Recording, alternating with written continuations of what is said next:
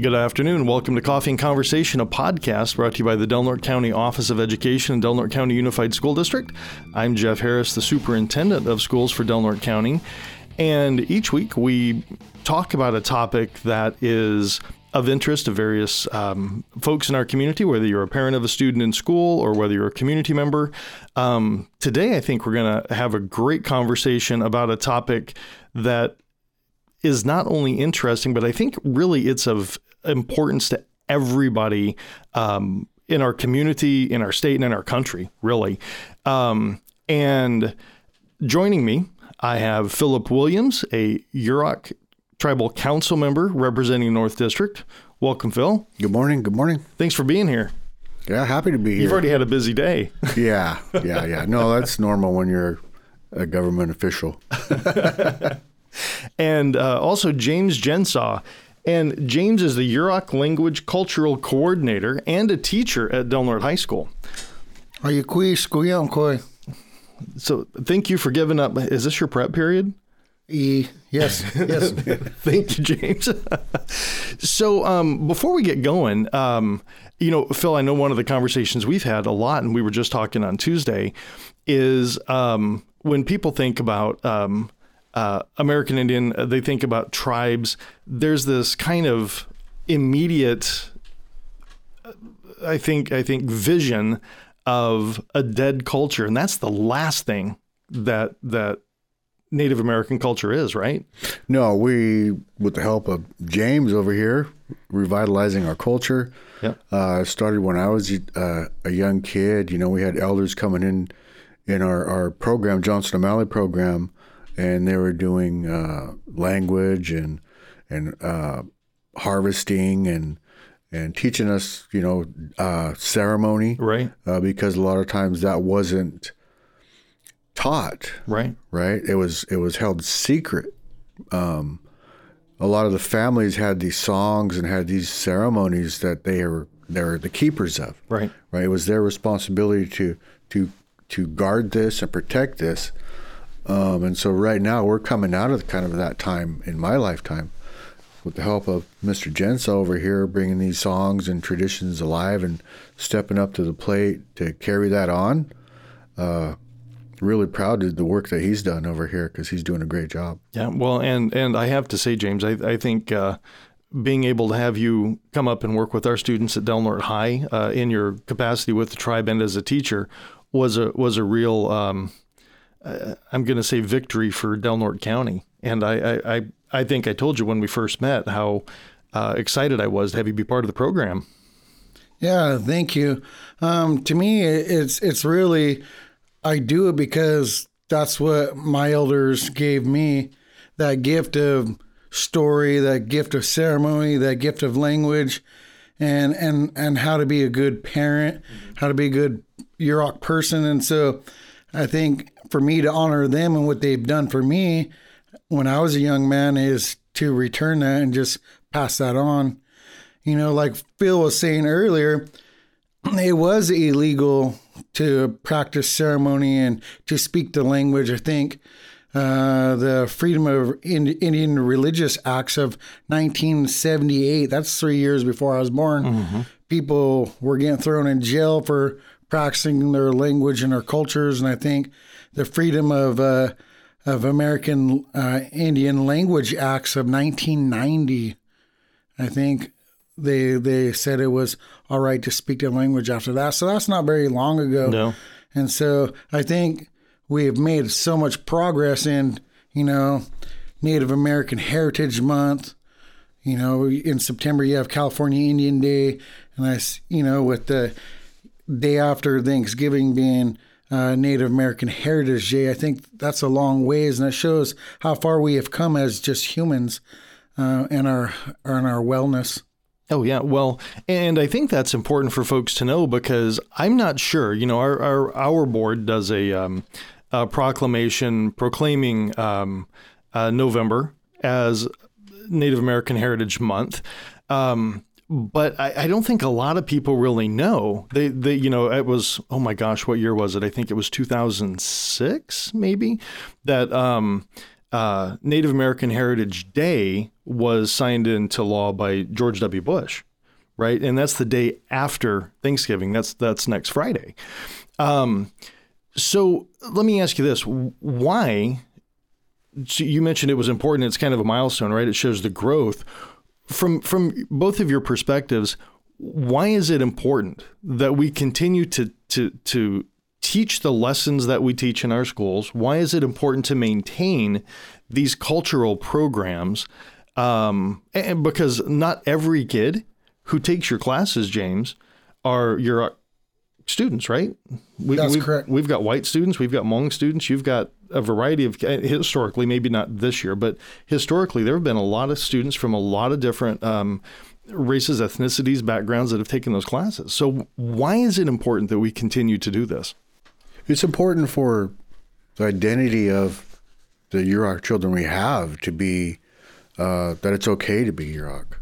Um, you know, a lot of times they're growing up, uh, and you see, you know, you'll see a little bit of, uh, you know, racism will come up.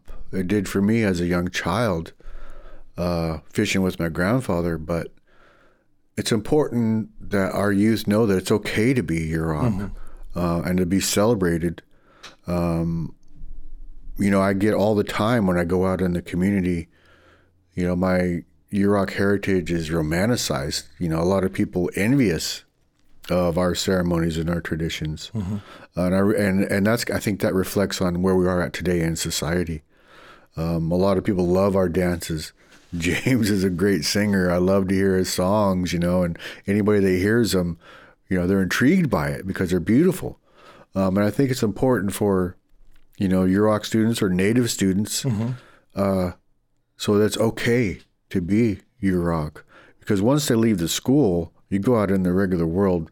Sometimes it's kind of it's kind of rough, right? You know, uh, people are rough on you, um, and, but we need to establish that foundation inside of them to let them know that it's okay to be strong.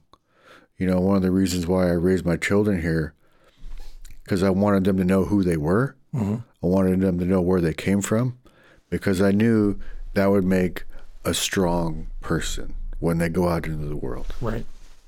Yeah, and I think it's it's really un, important because I just remember my one of my first language teachers was my my auntie Eileen. She was born in 1911. I worked with her for about four years until she was 96 when she passed. But one of the things she said is like, it's important for people to know whether they're they're they're from the Yurok culture or descendants, for everybody to know who Yurok people are, mm-hmm. for everyone to know our language. Because if you go over to France, they expect you to speak French. They, they expect you to know about the French culture. When you go over to Germany, the same thing. They expect you to speak German and and all those things. So this is Yurok territory. This whole land, wherever you go in America, used to belong to native native people. So I think it's important and imperative that people learn about other cultures, learn about the first peoples that were there, learn their language, because I think with that you you learn how to connect with the land you learn how to connect with the area and how to bring balance back into into those places and things and so i think it's just good to teach people how to open their minds uh, to other peoples and cultures and religions yeah well and and i think you know phil you and i have been talking too about a couple of other things and i think i'm going to piggyback off what you said about people who are romanticizing it right i think there's that intrigue but there's also kind of, I think, in some people's minds, maybe this more kind of fictional understanding about what it is. And I think that, you know, that that cultural piece you were talking about, James, that education, that that that bridges the gap between interest and intrigue and respect and engagement, right? And it brings it from the unknown into something where everybody kind of gets along. And Phil, we, we were talking about the Yurok stories, right? The the stories that that in, involve animals it, they're not just about animals. There's a deeper piece that's there. And it's not about insulating just Yurok culture. It's about broadening out to everybody. Uh, Tell, tell us a little well, bit about you that. know, a lot of our stories, um, you know, they talk about the difference of the animals, right. right? The the beaver and the otter and and bobcat, and James has the, these words, their actual names, but mm-hmm. you know, the salmon and the sturgeon, and and everybody has something that sets them apart. They're not the same, Right. but every one of them has an asset or a skill that suits them in their environment. Right. And so a lot of our stories, you know, you kind of just listen to that, but if you really got deeper into it, you realize it's a celebration of diversity. Mm-hmm. Um, and so that's some of the the things that we, as a Yurok culture, have to offer. And I think this is um, a, a time that there's a realization that our culture had some good things in it Right. especially towards our environment. Um, you know, our lifestyle was a religion. Our lifestyle, our environment, our natural resources, everything was a ceremony. Like your whole life was a ceremony. You woke up and you prayed, washed your face. That's what the elders taught me. That's what you did every day. Before you start your day, you wake up, wash your face, say your prayers, and then go forward with your day. Um, and so those are some of the things I think that we're celebrating Native Heritage Month, and that's what we should highlight: is our life was a spiritual life, Right. you know, from birth till till death. And um, it actually was kind of strict. I grew up in a strict way, in a way that there were there were rules and laws that you had to follow that were set in place for thousands of years. You didn't question some of these things that you're taught because it, your life depended on it. Right. Some of the things that James and I practice, you know, about the river, you know, we don't just go down there and fish or gather um, in a bad frame of mind because, you know, we know that our consciousness, it, it, it exudes out on other people and other things. And so when we go down to the river, we go and do our gathering, we have to come in a good a good frame of mind, uh, so that it will gather well, so that we'll be well, and everything that we touch and that we grab, we bring back to our families has those good feelings in it. Right. Yeah, you know, like Phil was saying, everything's ceremony. Everything's ceremony when you're going down there. You're connecting with the land. You're you're you're gathering food for your family. Food is medicine, and so putting that good energy out there, or going down there when you go eeling to to go wash your hands in the ocean and say hello to the ocean. So the ocean is gentle with you, so you you know you you're not swept out into the ocean because it's dangerous. So you want to be able to come back to your family, but having that thankfulness to be able to provide for your family and protect your family that's part of my role as a man. You know, we all have our roles, right, in our community. I think in those stories that Phil was talking about with the animals, all those animals had a certain role. And really, one of the things that I really, that really resonated with me in these stories that the elders told me was that sometimes the stories were told with animals, so you're not coming at someone when they make a mistake and saying, "Hey, you're doing this. You're not supposed to do that." You know, it was more like, "Here, I'm going to tell you about the story about Coyote, about Sagap, because Sagap." you know, no matter how big of a heart he has, sometimes he always does really bad things, really shady things. So instead of saying, don't be like this coyote or don't be doing these bad things, you hear a story about bad things happening when you do X, Y, and Z. So it's a way of like teaching lessons. A gentle way. Yeah. Yeah. And where you're not bringing that negative feeling about learning, not bringing that negative feeling about what that person did wrong. And so that people can really critically think, listen to those stories and really critically think about what's what's the meaning, what's the lesson behind the story. And I think, you know, when you take that away from that human aspect and bring it into an animal doing this, an animal acting this way or that way, I think it helps teach our children lessons. And, and and you know I think it goes back to, to what you have both been talking about too. It it's a set of it's beliefs, it's structure, it's community, it's tradition, it's it- Education. it's education, right? And but it's a different kind of education. And and just before we started the podcast, Phil and I were talking about when when we were in school in the old days. Um, it, it was it was pretty strict, and we didn't have options, did we, Phil? No, no, you, you know, you went along with the program. You did what you're told, um, and I was taught that from a young age. And you know, when I joined the army, I fit perfectly because I just did what I was told. I was like Forrest Gump. I fit perfectly. Yeah. And um, you know, as I was growing up, my grandfather used to teach me a lot of things, and he always gave me two options. I could either learn the Yurok way, or I could use, you know, I, I don't know, if, the colonial way, Yeah, the, the white way, the, the, the, the typically Western. expected, the Western way, the right. Western way, right? I was given these two options, Right. And so, as a young man growing up, when in the resurgence of our culture, when it mm-hmm. was okay to to teach and bring these things out in the open, I wanted to learn the Yurok way, Right. You know, because I felt like I was obligated to carry on those traditions as a young kid, and it was always hard. the Yurok way was always hard. and then uh, I think I got to be about a teenager, and and he would continue to teach me in, in those both ways. As I started getting smart, I was thinking.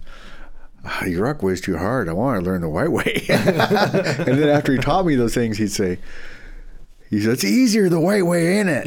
You know, and I'd laugh, you know.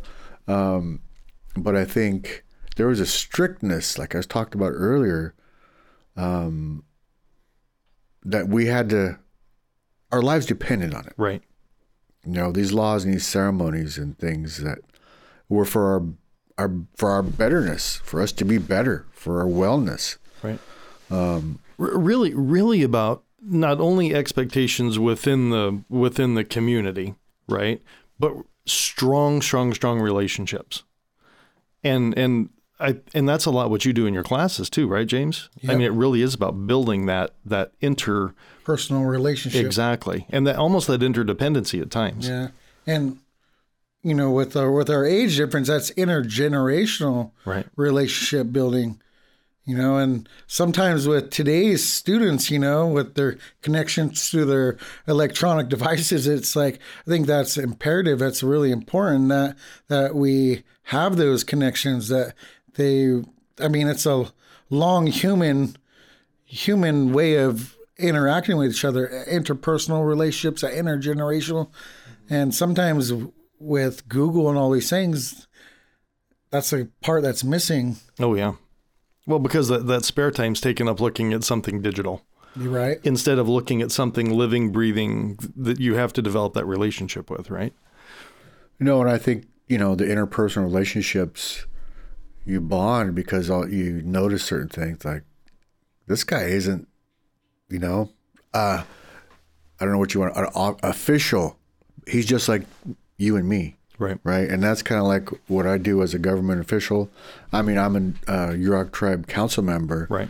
but when I go out in the community, I'm still Philip Williams. I'm still Right. the fisherman. I'm still that guy, and um, you know, to remain to be that all the time, and um, that's what I think how we connect with the youth is to not be, not let that wall in between us of our Right. title. You know, I think we need to let those kids know that I'm just like you. You know, I come from the same place you come from, Right. and I think that's how we you know, education or schools. I'm going to bring up something, you know, that is elephant in the room, I'll say. Sure. And it's about the boarding school Right. system. And I think that's what an obstacle that you have to overcome, Right. that we have to overcome. And and I've been thinking about this a lot since since the meeting we had on Tuesday. Right.